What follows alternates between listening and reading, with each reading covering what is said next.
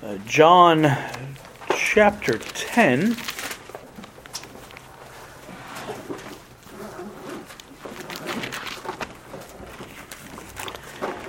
John chapter 10, and I'll begin reading at verse 22 through verse 39.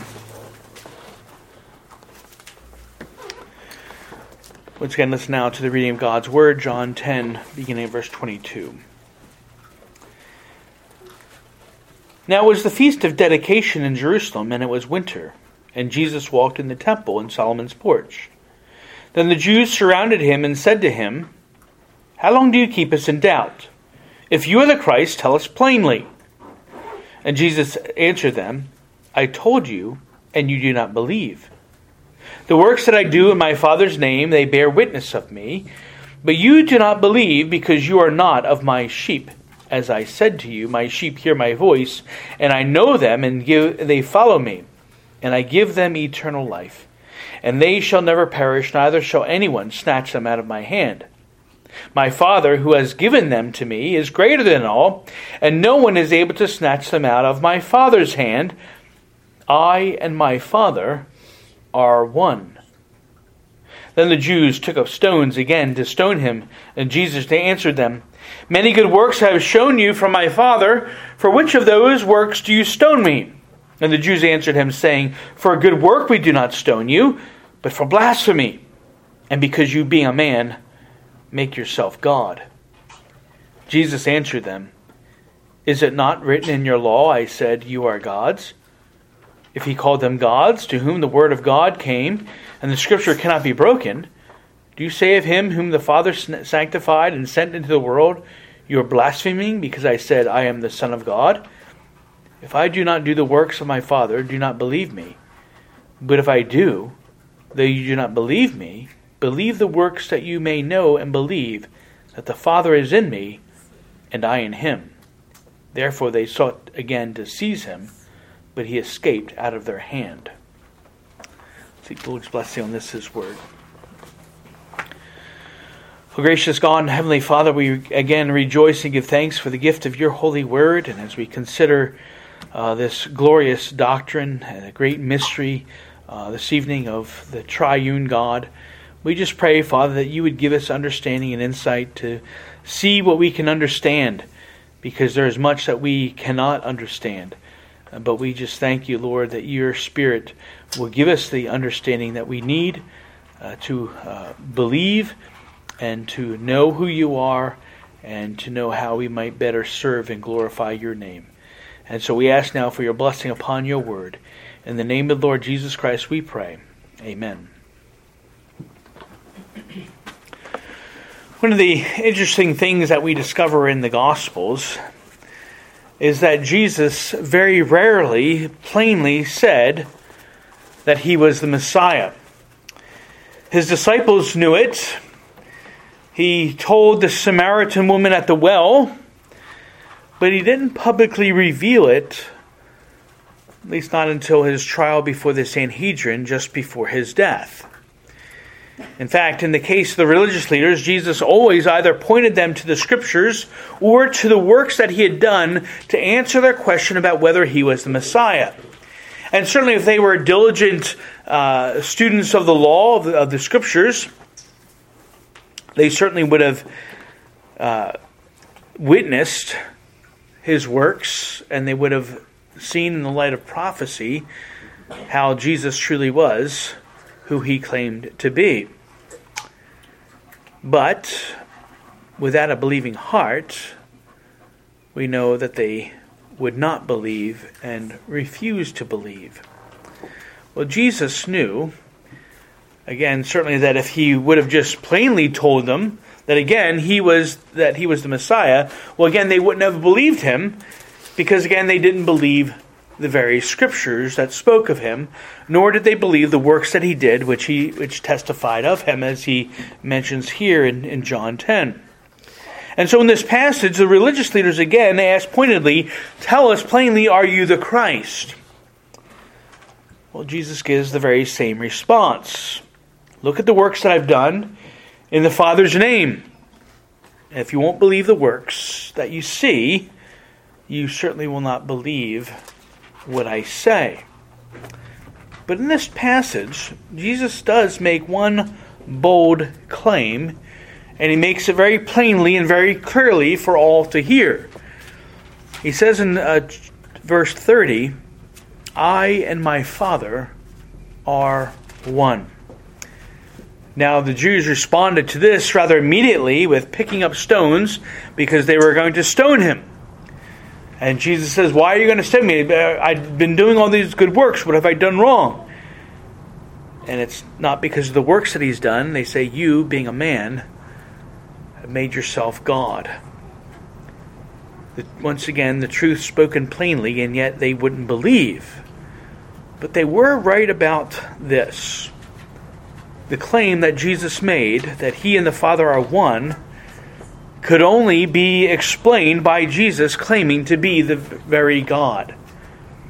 And so they had that right. He was claiming to be God, to be one with the Father. This passage in John's Gospel is just one of the many that we can turn to in order to see the truth of the divinity of Jesus Christ. That is, that though he was 100% man, he was also 100% God.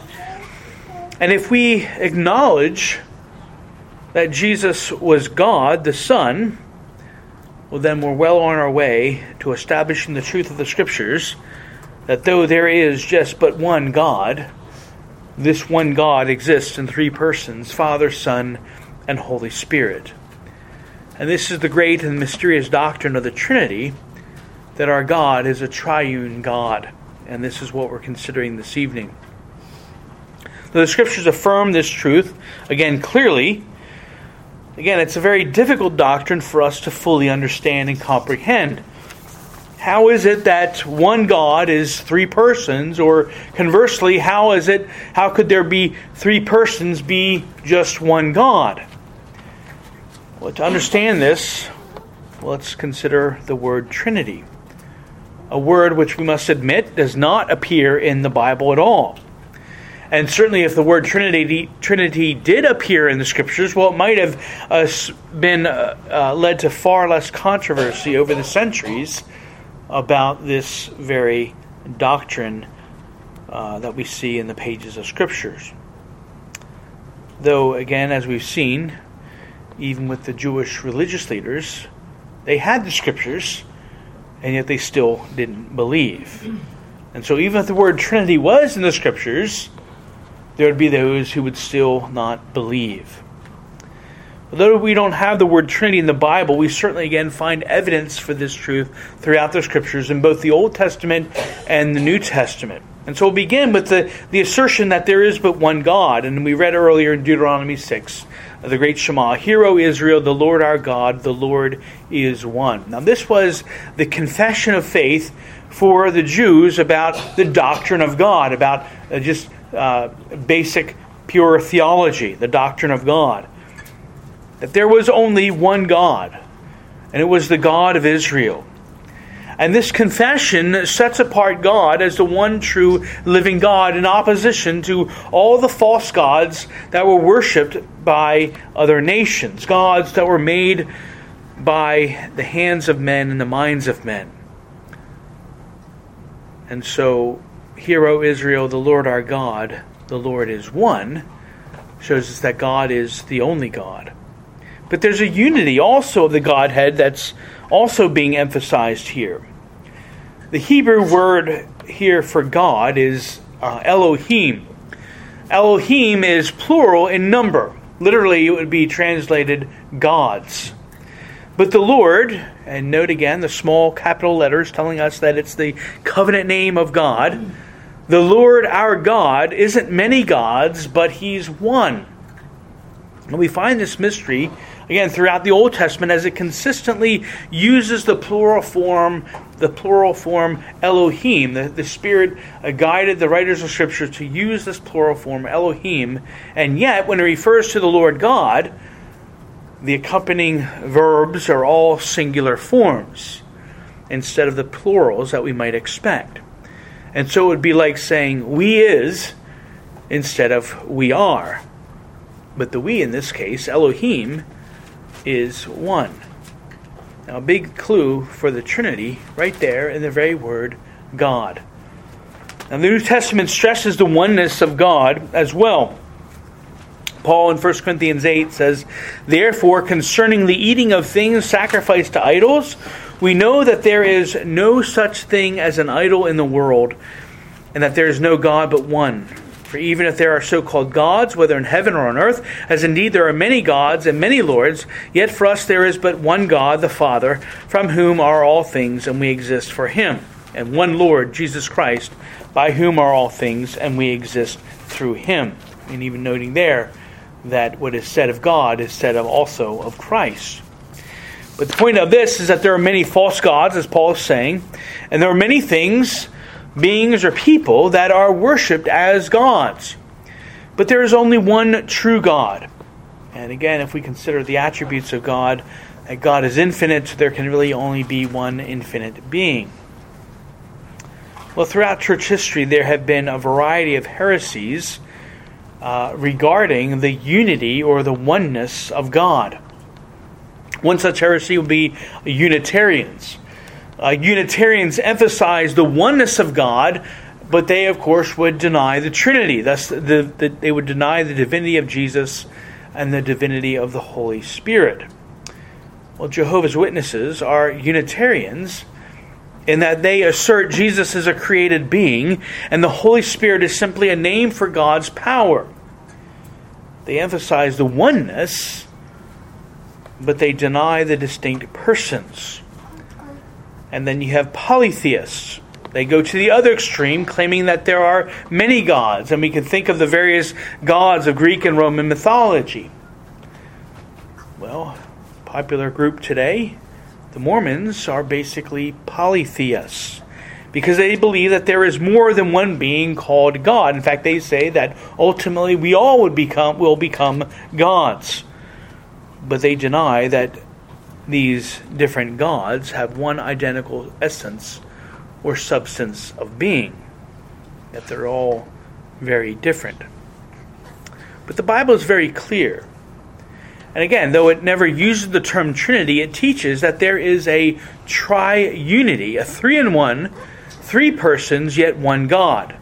Westminster Confession, uh, chapter 2, paragraph 3, states this In the unity of the Godhead, there be three persons of one substance, power, and eternity God the Father, God the Son, and God the Holy Ghost. God is three persons in one essence. Here are some significant passages that reveal this triunity. And perhaps one of the more foundational ones we find in Matthew 28 uh, verse 19, part of the Great Commission Go therefore and make disciples of all the nations, baptizing them in the name of the Father and of the Son and of the Holy Spirit. And again, we looked at this several weeks ago one name, singular, and yet three persons are represented by that one name, and those three persons are all distinct from one another. The Father, it's the name of the Father, of the, and of the Son, and of the Holy Spirit. All those three persons are tied to that one name. That is the doctrine of the Trinity. But we can also go back to the beginning. Uh, back in Genesis 1, verse 26 and 27, and God said, Let us make man in our image, according to our likeness, and let them rule over the fish of the sea, and over the birds of the sky, and over the cattle, and over all the earth and over every creeping thing that creeps on the earth. God created man in his own image. In the image of God, he created him, male and female, he created them. Well, here, verse we mentioned before, the Hebrew word for God is Elohim, a plural form. But again, it's, all, it's understood here as singular, one God, because, for example, verse 27 God created man in his own image, not in their own image. In the image of God, he created him, male and female. But then God also says here, let us make man in our image. Well, who is included in the us and the our? Some think it was the angels, but it couldn't be the angels because the angels were also creations of God, and certainly the angels were not created in the image of God, nor was man created in the image of the angels. the use of the plural there of us and our is points us toward the Father, the Son, and the Holy Spirit. And we know, again, from the New Testament that the the, uh, the Son and the Spirit, we'll look at this as well later, uh, were there even at the time of creation. Another important passage is 1 John 5 7. Now, some. Uh, there's a little, little, controversy about this verse. It's very, very clear, very direct. Uh, but there's some textual issues that some uh, want to make a big deal of, saying that it's not found in certain ancient manuscripts. But it is a verse that has been widely accepted as authentic, and so it certainly shouldn't be, uh, should be included uh, in the scriptures. But again, the doctrine of the Trinity does not hinge on this one verse. There are many other places we can go to, but this one is is a good verse. 1 John 5 7 For there are three that bear witness in heaven the Father, the Word, and the Holy Spirit, and these three are one. The Word being another name for God the Son, even Jesus, who was the Word of God come in the flesh. And so before we had Jesus saying, I and the Father are one, and here John is recording that the Father, the Word, and the Holy Spirit, these three, are one. Well, there are also many passages that mention all three persons in close proximity that lead you to believe that there is, a, at the very least, a very close relationship between those three persons. And these are found throughout the scriptures, but are very prominent in, in various benedictions.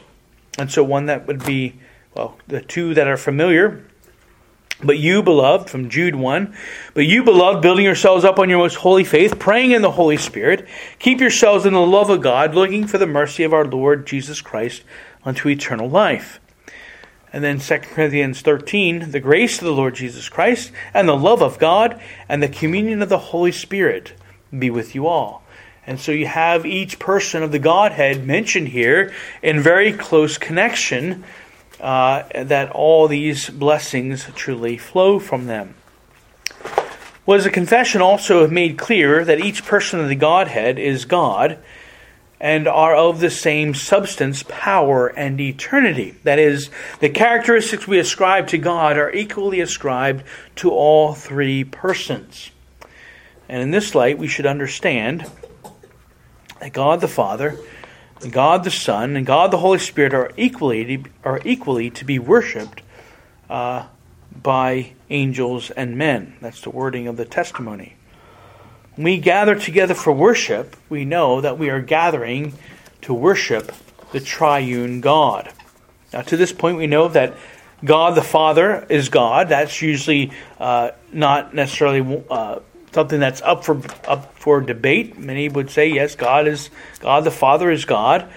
Uh, Malachi two: Have we not all one Father? Has not one God created us? Again, the Father being connected to God. And then Paul in 1 Corinthians 1 says, Grace to you and peace from God our Father and the Lord Jesus Christ. So they're saying very clearly that God is our Father. But we also see passages that clearly teach that Jesus the Son is also God. Here we go first to Isaiah 9, verse 6. A familiar verse that we know speaks of the birth of Christ, the prophetic, uh, the prophecy of Christ's birth. The prophet says, For a child will be born to us, a son will be given to us, and the government will rest on his shoulders, and his name will be called Wonderful Counselor, Mighty God, Eternal Father, Prince of Peace. So here, first note that a child will be born, a son, but the son will be called not just eternal Father, but also mighty God. And so this again points us to the divinity of the Lord Jesus Christ. In a passage similar to what we read in John 10, Jesus had on an earlier uh, occasion had a confrontation with the religious leaders in John 5. He says, For this reason, therefore, the Jews were seeking all the more to kill him, because he not only was breaking the Sabbath, but also was calling God his own Father, making himself equal with God. Right? So there he was saying, call, even just the very fact that he was calling God his Father in a very personal, intimate way, they were making this connection rightly that he was claiming to be have this unity with the Father. And of course, as we saw then later in John 10, they knew exactly the claim that he was making. There he even said it even more explicitly. In John 8, verse 58, Jesus said to them, Most assuredly I say to you, before Abraham was, I, uh, was, I am. Now here, Jesus uses the, the distinct language of the name of God, which he revealed to uh, Moses in Exodus 3 when uh, Moses, the Lord met Moses in the burning bush. And he said, I am, I, that I am. And instead of saying, though, and Jesus, instead of saying, before Abraham was, I was, he uses the name of God, and by doing so, he identifies himself with it. Before Abraham was, I am. He was using the name of God. And then we go back to John 1 1, another important passage. In the beginning was the Word, and the Word was with God, and the Word was God. And John, of course, goes on to speak about how, how all creation was made through the Word, showing us the connection between Genesis 1 1 through 3, that God the Son, Jesus the Word, spoke, and all things came into being. And then, of course, John 1.14, the Word became flesh and dwelt among us, telling us that this was Christ. So the divinity of Jesus was also revealed, though, by the miracles that he did uh, and the fact that he received worship and didn't rebuke the disciples for, idol- for idolatry. And this is what we looked at here in John 10. He was doing these miracles, but they weren't believing those miracles, even though those miracles testified of who he truly was, not just the Messiah, but even the very Son of God. And of course, on occasions, uh, the disciples would worship Jesus. And it's interesting that Jesus never rebuked them. And so the Jehovah's Witnesses who deny that Jesus is God, uh, you point out the passages, even in their corrupt uh, watchtower version of the Bible. Uh, you can point to passages where the disciples are worshiping Jesus, and you can say, look, Jesus must be leading these disciples astray because he's allowing them to violate the very first commandment. He's not rebuking them for worshiping him. And that is because he was the Son of God. And he then, therefore, because he was God, he could receive that worship and did not have to rebuke the disciples. By the way, that gets the Jehovah's Witnesses all discombobulated. They don't like to think about. They they revere Jesus as a great prophet, and to think that Jesus would point lead the disciples into idolatry is just beyond their comprehension. But that's exactly what you would have to uh, believe if you had their position and denied the divinity of Jesus. Well, there are also many passages passages which show us that the Holy Spirit is God as well. In Genesis 1, in the beginning, God created the heavens and the earth. The earth was without form and void, and darkness was on the face of the deep, and the Spirit of God was hovering over the face of the waters. And so here again, we see the Spirit of God is there in uh, at the time of creation, even as God the Father and Jesus as the Son of God, the Word of God, was also there in the beginning. And then another interesting passage is in Acts 5 with Ananias and Sapphira. Peter said, Ananias, why has Satan filled your heart to lie to the Holy Spirit and keep back part of the price of the land for yourself? While it remained, was it not your own? And after it was sold, was it not your own? Was it not in your own control? Why have you conce- conceived this thing in your heart? You have not lied to men, but to God. And so here Peter's uh, telling Ananias, look, you have lied to the Holy Spirit, you've also lied to God. Peter's using Holy Spirit and God interchangeably, that Ananias has lied to the triune God. Although these three, the Father, Son, and Holy Spirit, are one, we know also that they are truly distinct persons and different in their personal properties, as the confession goes on to state that the Father is one, neither begotten nor proceeding. The Son is eternally begotten of the Father, and the Holy Ghost eternally proceeding from the Father and the Son. Now, the differences in the persons can be seen in their works. That is, they each perform a different task for a certain purpose, and yet they remain the same in substance. And performing their works, there is also an economic difference. That is, one person's function may be above or subordinate to another. And so the Father works through the Son, and the Son is the agent of the Father. Again, we look at the account of creation, uh, and uh, we see uh, how this works out. In Hebrews 1, verse 2, we see that God in, in these last days has spoken to us by His Son, whom He has appointed heir of all things, through whom also He made the worlds. And so there we see uh, God the Father through the Son creating all things, the spoken word.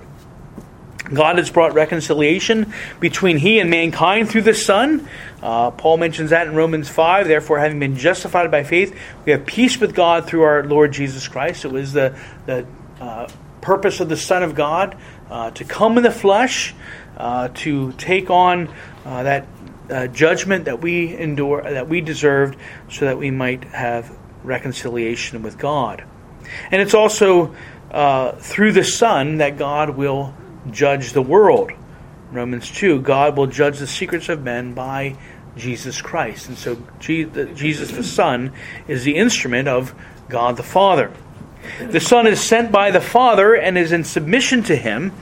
Uh, John 6, verse 38 For I have come down from heaven not to do my own will, but the will of Him who sent me. And so here, Jesus, as the Son of God, come in the flesh, and his humanity, he's submitting to the will of God. And of course, in Matthew 26, as Jesus is praying in the Garden of Gethsemane, Oh, my Father, if it is possible, let this cup pass from, from me. Nevertheless, not as I will, but as you will. There again, Jesus, the Son, submitting himself to the will of the Father.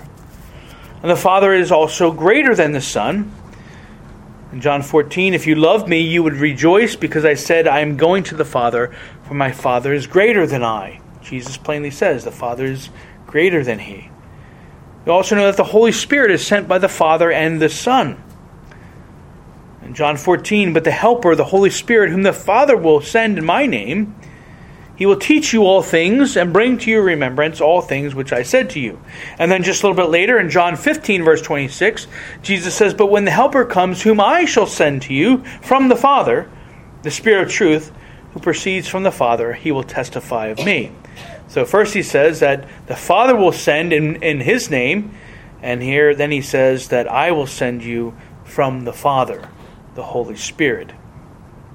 So each person of the Godhead is distinct from one another, and there again there's this economic submission based on the functions of each.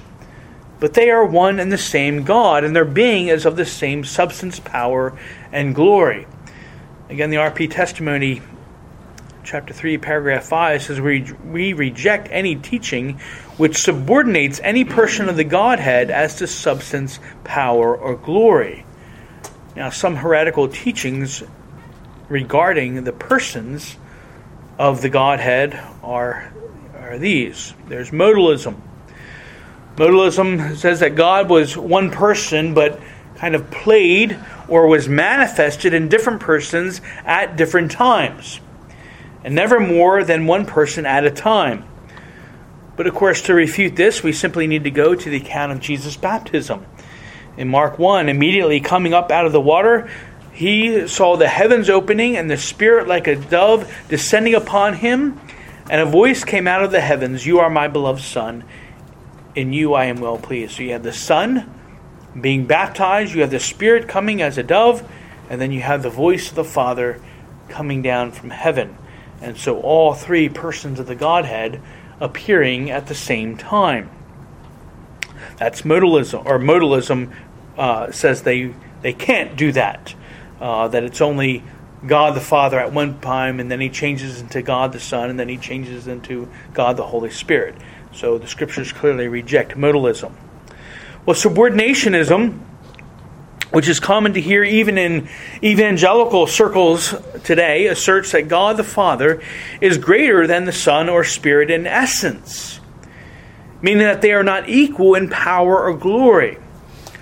Though, as we've said, it's true that there is an economic difference. There, uh, as, as related to their roles and their function, there is no difference in substance, power, or glory. They are one and the same.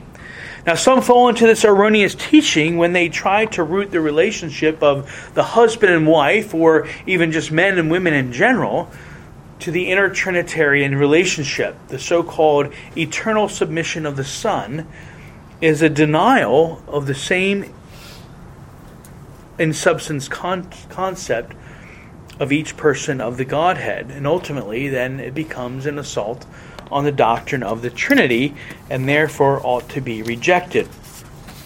Well, there are, of course, many other popular corruptions of the Trinity or the persons of the Godhead.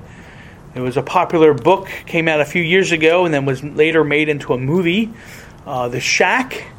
And this portrayed the three persons of the Trinity as the Father, who was called Papa, but who appeared in the book as an old grandmotherly type. And then there was the son who was kind of a carefree, sort of a, I don't know, hippie granola type person.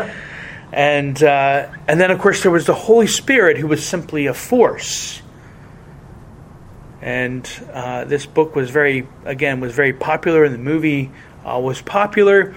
And uh, we have to always be, be wary of these things because they present a false view of God and the Trinity, and they ultimately push people further away from the truth, and uh, they're not really worth uh, bothering with at all, but people do get caught up with them. Well, similar to this are the various attempts to try and explain the Trinity using a variety of illustrations, maybe water, steam, and ice, or the parts of an egg, or even St. Patrick's clover leaf. Well, these all fail because the doctrine of the Trinity, though it's true and though it's found in the scriptures, is ultimately a great mystery. So, how do we know the Trinity if it's such a great mystery? Well, it's impossible to come to knowledge of the Trinity outside the special revelation of God, that is, His Word and the Holy Spirit working through His Word, producing faith in us and giving us understanding and insight. The RP Testimony, chapter 2, paragraph 4 adds this The doctrine of the Trinity is knowable only by special revelation. It is not possible for an explanation or comparison from any other source to serve as a true representation of this doctrine. And so, all these different illustrations, they all fail in one way or another, and so they're better off. You're better off not using them at all. And so, Isaiah in relation to this, Isaiah 40, verse 18, the prophet asks these questions To whom then will you liken God? Or what likeness will you compare to him? Well, the implied answer is, of course, nothing. We can liken nothing to God, we can compare him to nothing. Because we're finite and God is infinite. And we can't fully explain all that God is because of these limitations. But we can be thankful and rejoice for what we do know, and we can certainly praise God that He has revealed this to us in His Word, this great truth of the Trinity, even though it's a mystery, even though we don't fully understand it. God has been pleased to reveal it to us so that we might know Him truly and so that we might know Him even more deeply. Let's pray. O gracious God in heaven, we rejoice and give thanks to you for the truth of your word and what it reveals to us, even the great mysteries of your word, that you leave us all these clues to help us to understand your truth for as much as we're able to, at least, because we are but finite creatures and you are the infinite, glorious God. And so, Father, we just praise you and thank you that you have revealed these things to us. And we know that there are many corruptions in the world, many attacks upon this wonderful doctrine, but it is a great blessing to us. And we ask that you would help us to uh, understand it better as best as we're able, given our limitations, and that we would truly seek to always be a witness to you and be able to give an answer and response to those who may try to contradict and so we just ask for your blessing upon us in these things. Again, we thank you, Lord, for this day that you have given us, this one day in seven, that we can rest from our usual labors, that we can gather together here with your people to worship and to fellowship with one another. And we just praise you and thank you, Lord, that you continue to be with us and watch over us. And Father, we just continue to ask that you would have your hand upon uh, Jessica and this, you, that you would bring great relief to the pain she's experiencing. We pray for Tristan's grandmother who's tested positive for COVID and uh, his brother also. And just pray, Lord, that you would especially help his sister Marianne as she seeks to minister to those. And we just ask that you would just bring healing and comfort there. Again, we thank you, Lord, for all these things. And we ask that as we go about the week that lies ahead, that we would always be mindful of you and how we can serve you and how we can glorify your name in all that we do throughout this week until we turn again on the next Lord's day. In the name of the Lord Jesus Christ, we pray. Amen.